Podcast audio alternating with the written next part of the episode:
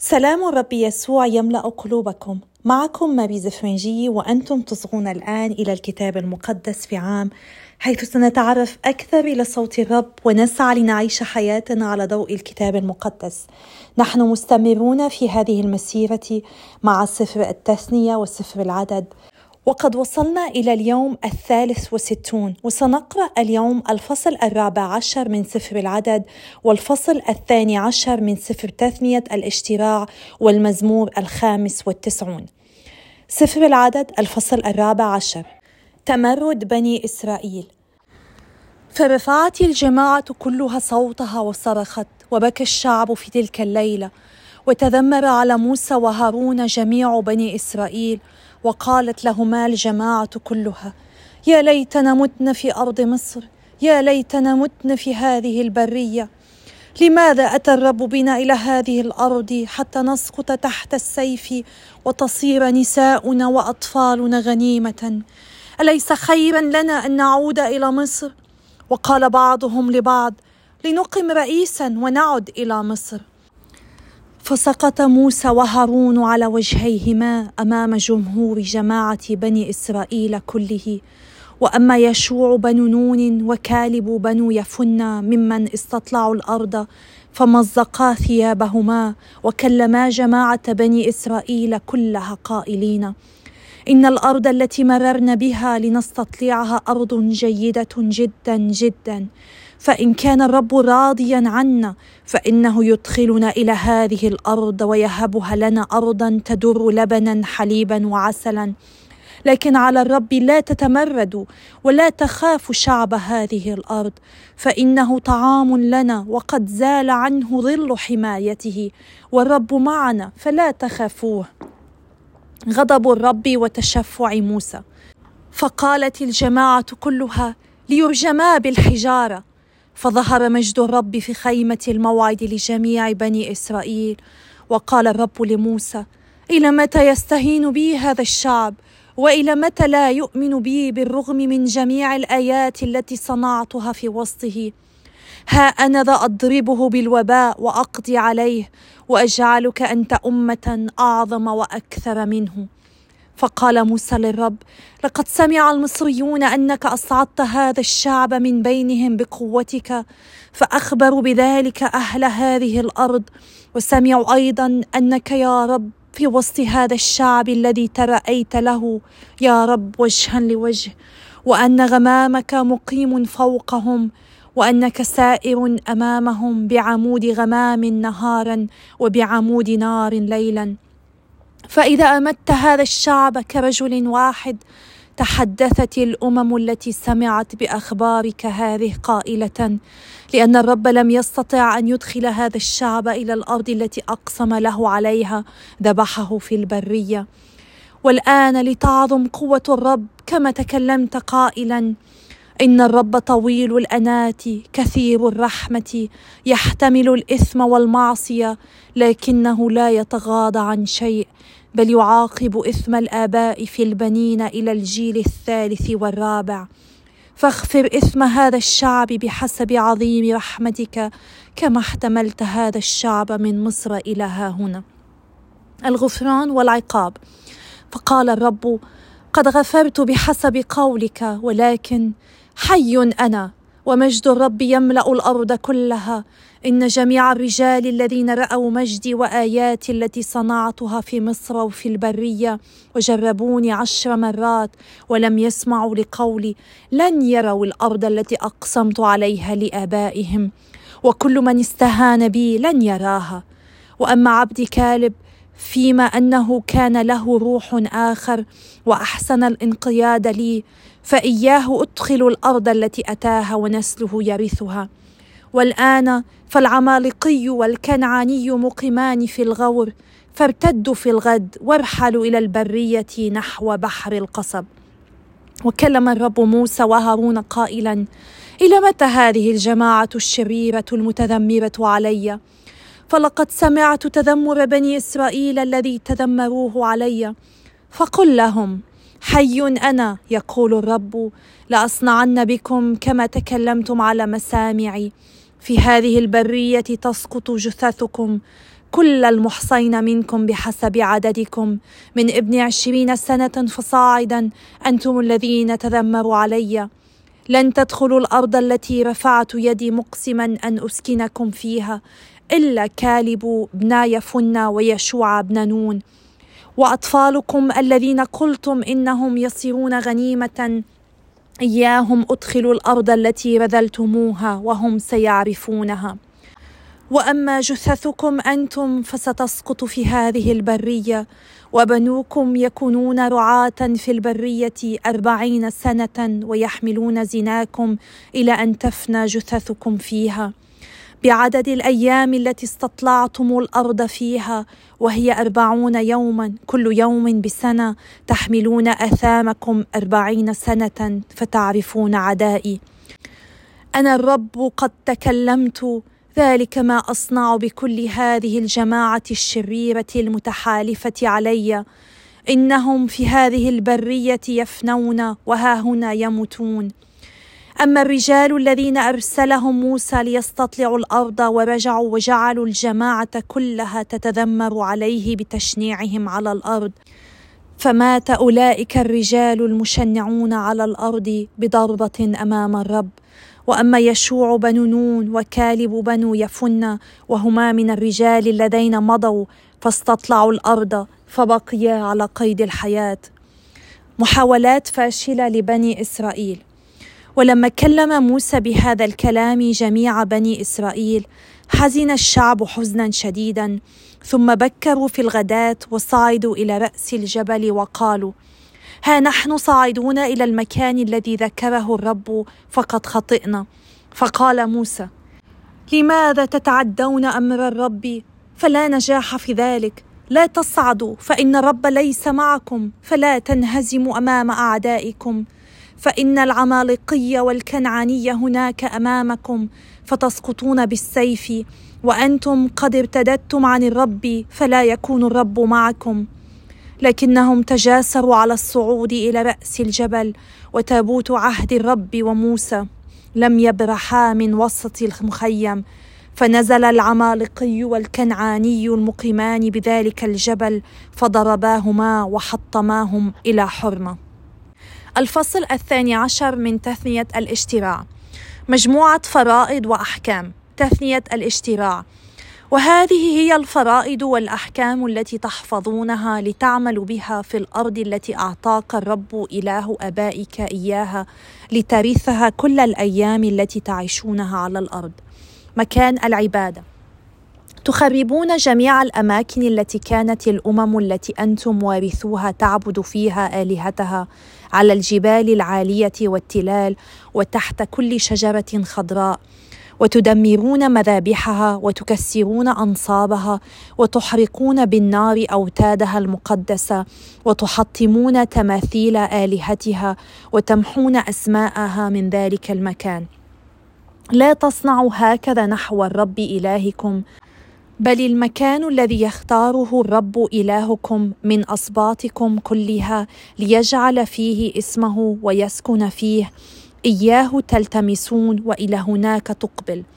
فتأتون إليه بمحرقاتكم وذبائحكم وأعشاركم وتقادم أيديكم ونذوركم وتقادمكم الطوعية وأبكار بقركم وغنمكم. وتأكلون هناك أمام الرب إلهكم وتفرحون بكل ما اكتسبته أيديكم أنتم وأهل بيوتكم مما باركك فيه الرب إلهك. لا تعملوا كما نحن عاملون هنا اليوم أي أن يعمل كل واحد ما يحسن في عينيه. فإنكم لم تبلغوا إلى اليوم مكان الراحة والميراث الذي يعطيك الرب إلهك إياه. فإذا عبرتم الأردن وأقمتم بالأرض التي يورثكم الرب إلهكم إياها وأراحكم من جميع أعدائكم المحيطين بكم وسكنتم آمنين فأي مكان اختاره الرب إلهكم ليحل فيه اسمه فإليه تأتون بكل ما أنا آمركم به من محرقاتكم وذبائحكم وأعشاركم وتقادم أيديكم وخيرة نذوركم التي تنذرونها للرب. وافرحوا أمام الرب إلهكم أنتم وبنوكم وبناتكم وخدامكم وخادماتكم واللاوي الذي في أبوابكم إذ ليس له نصيب ولا ميراث معكم. إيضاحات في الذبائح. واحذر أن تصعد محرقاتك في أي مكان رأيته إلا في المكان الذي يختاره الرب من أحد اسباطك فهناك تصعد محرقاتك وهناك تصنع كل ما آمرك به. لكن من كل ما اشتهت نفسك تذبح وتأكل لحما كبركة أعطاك الرب إلهك إياها في مدنك كلها. النجس والطاهر يأكلانه كما يؤكل الظبي والأيل وأما الدم فلا تأكلوه بل أرقه على الأرض كالماء.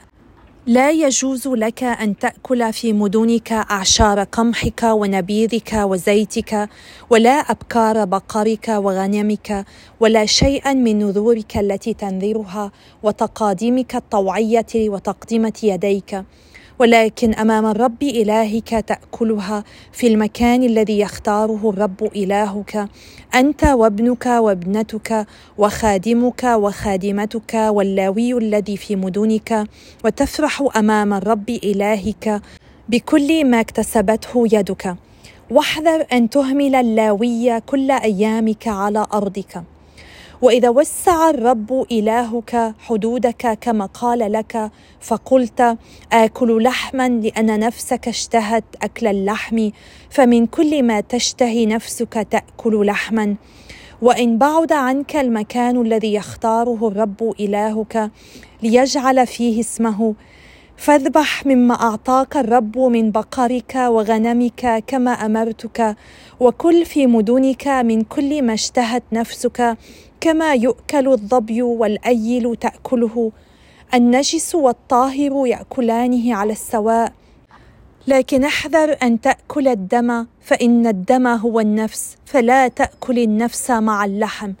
لا تأكله بل أرقه على الأرض كالماء. لا تأكله فتصيب خيرا أنت وبنوك من بعدك لأنك تصنع القويم في عيني الرب. وأما أقداسك التي لك ونذورك فاحملها وآت بها إلى المكان الذي يختاره الرب. وقرب محرقاتك لحما ودما على مذبح الرب إلهك. ودم ذبائحك يراق على مذبح الرب إلهك واللحم تأكله. احفظ واسمع جميع هذه الأمور التي أنا آمرك بها لتصيب خيرا أنت وبنوك من بعدك للأبد لأنك تصنع الصالح والقويم في عيني الرب إلهك. تحريم العبادات الكنعانية. وإذا قرض الرب إلهك من أمامك الأمم التي أنت ذاهب إليها لترثها فورثتها وسكنت في أرضها فاحذر لنفسك أن تقع في الفخ بالسير وراءها بعد إبادتها أمامك وأن تلتمس آلهتها قائلا كيف كانت تلك الأمم تعبد آلهتها؟ فأنا أيضا أفعل ذلك. لا تصنع هكذا نحو الرب إلهك. فإنها قد صنعت لآلهتها كل قبيحة يكرهها الرب حتى أحرقت بنيها وبناتها بالنار لآلهتها. المزمور الخامس والتسعون. هلم نهلل للرب نهتف لصخرة خلاصنا نبادر إلى وجهه بالشكران ونهتف له بالأناشيد. فإن الرب إله عظيم وعلى جميع الآلهة ملك عظيم. هو الذي بيده أعماق الأرض وله قمم الجبال له البحر وهو صنعه ويداه جبلتا اليبس. هلم نسجد ونركع له نشثو أمام الرب صانعنا فإنه هو إلهنا ونحن شعب مرعاه وغنم يده. اليوم إذا سمعتم صوته فلا تقص قلوبكم كما في مريبه وكما في يوم مس في البرية حيث أباؤكم امتحنوني واختبروني وكانوا يرون أعمالي. أربعين سنة سئمت ذلك الجيل وقلت هم شعب ضلت قلوبهم ولم يعرفوا سبلي حتى أقسمت في غضبي أن لن يدخلوا في راحتي. أيها الآب الأزلي إننا نمجدك إننا نسبحك إننا نشكرك من أجل كل يوم. تعطينا إياه لكي نتعرف عليك أكثر لكي نبدأ من جديد معك أكثر. يا رب أنت دائما أمين. مرات عديدة نحن نفشل بأن نكون أمناء ولكنك دائما تنتظرنا. كما انتظر الأب ابنه الضال دائما تنتظرنا. وذراعاك مفتوحتين. أعطنا يا رب أن نأتي إليك دائما تائبين ونجدد ثقتنا بك ونسلمك حياتنا لأنك تستحقها. باسم يسوع نصلي. آمين. بسم الآب والابن والروح القدس الإله الواحد. آمين. لقد قرأنا بالأمس عن الجواسيس وكيف أنهم ظنوا أنه لا يمكنهم أن يغلبوا أهل كنعان أرض كنعان. وعندما قال الجواسيس أن إسرائيل لا تستطيع الاستيلاء على أرض كنعان رد الشعب بذهول. لماذا لم نمت في مصر؟ لقد سيطر الخوف عليهم وشلتهم عدم الثقة بالله. هم يريدون أن يتركوا الله وأن يعودوا عبيدا في مصر لدرجة أنهم يحاولون أن ينتخبوا قادة لإعادتهم إلى مصر. الله أنقذهم من العبودية بمعجزات عظيمة واجتاز بهم البرية المقفرة حتى حافة أرض كنعان. هو الذي حماهم وأطعمهم وتمم لهم كل وعوده. ومع ذلك حثهم على أن يؤمنوا به مرة أخيرة أو مرة أخرى أن يأخذوا خطوة الإيمان ويدخلوا إلى أرض كانوا خائفين من السيطرة عليها. بعد أن رأوا كل هذه المعجزات لا زالوا يفشلون بالاتكال على الله. لماذا رفضوا الدخول إلى أرض الميعاد؟ بينما كان هذا هو هدفهم منذ أن خرجوا من مصر.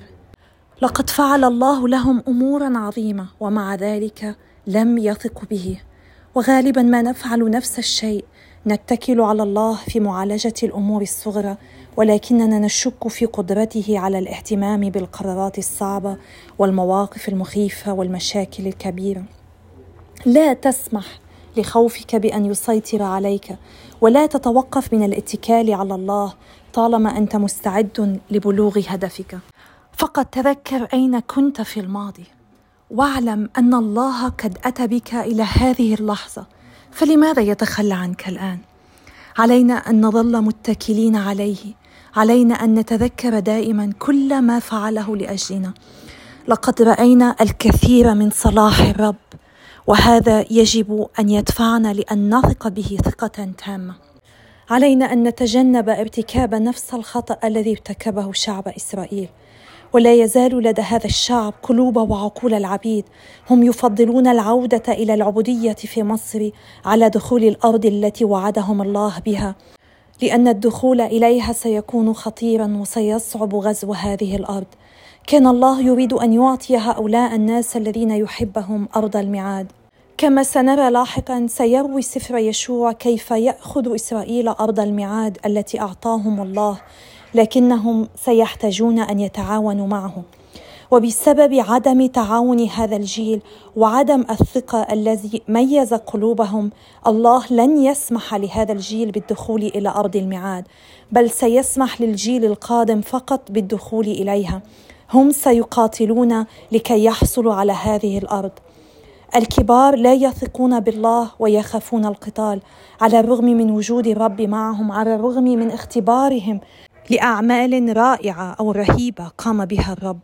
لذلك فهم الآن سيتركون مسؤولية دخول أرض الميعاد لأبنائهم. هذا درس لنا.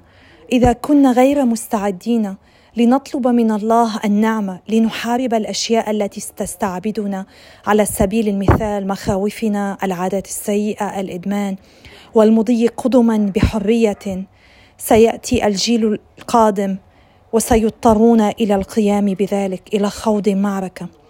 سيكون للأجيال القادمة بالتأكيد معاركها وصراعاتها لا ينبغي أن يقاتلوا ما كان من المفترض أن نقاتله نحن. في سفر التثنية أمر الرب الإسرائيليين بتدمير جميع المزارات الوثنية والاستعداد للعبادة في الهيكل. وبالمثل كما رأينا نحن نحتاج إلى عبادة الله بالطريقة التي يأمر بها. هو قد أمر أن يحصل ذلك لأنه كان من السهل عليهم أن يغيروا عقائدهم لو بدأوا باستخدام هذه المذابح. لذلك كان يجب أن لا يبقى شيئا يمكن أن يذكرهم بالعبادة الوثنية. وهكذا نحن أيضا علينا أن لا نتهاون اطلاقا في إزالة كل المذابح الوثنية إن كنا نقدر أن نسميها من حياتنا.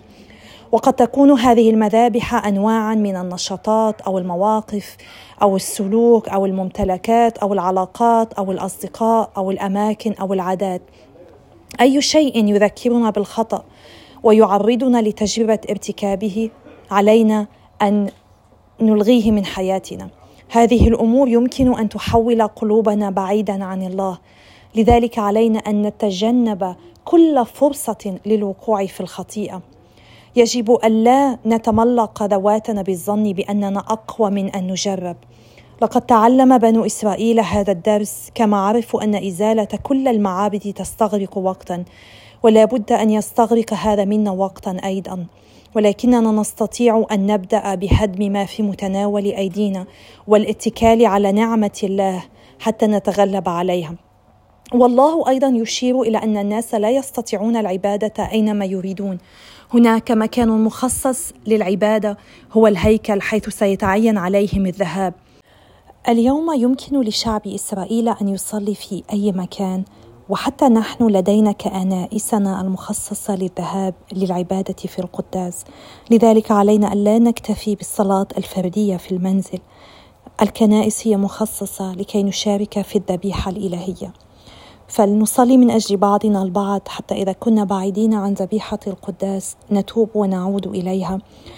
ونستمر في هذه المسيرة سويا طالبين من الله أن يغير عقولنا وقلوبنا حتى نتمكن من رؤية العالم وأنفسنا والآخرين بالطريقة التي يريدها. وإني أدعوكم اليوم أن تتأملوا في مدى ثقتكم بالرب. هل نحن نشبه الشعب العبراني نتشكى كثيرا أم أننا نثق بالله؟ غالبا ما نثق بالأطباء ثقة عمياء ولكننا نفشل بأن نثق بالله ثقة تامة. هو الذي خلق السماء والأرض الضابط كل شيء الذي يستحق أن نسلمه حياتنا تسليما كاملا. فلنتأمل بهذا الموضوع. نتأمل إذا كانت فينا روح امتنان وروح ثقة بالرب أم روح تذمر. ولنطلب من الله النعم لكي ننمو بروح الامتنان ولكي ننمو بالثقة به. ولنستمر بالصلاة من أجل بعضنا البعض وإلى اللقاء غدا اليوم الرابع والستون إن شاء الله.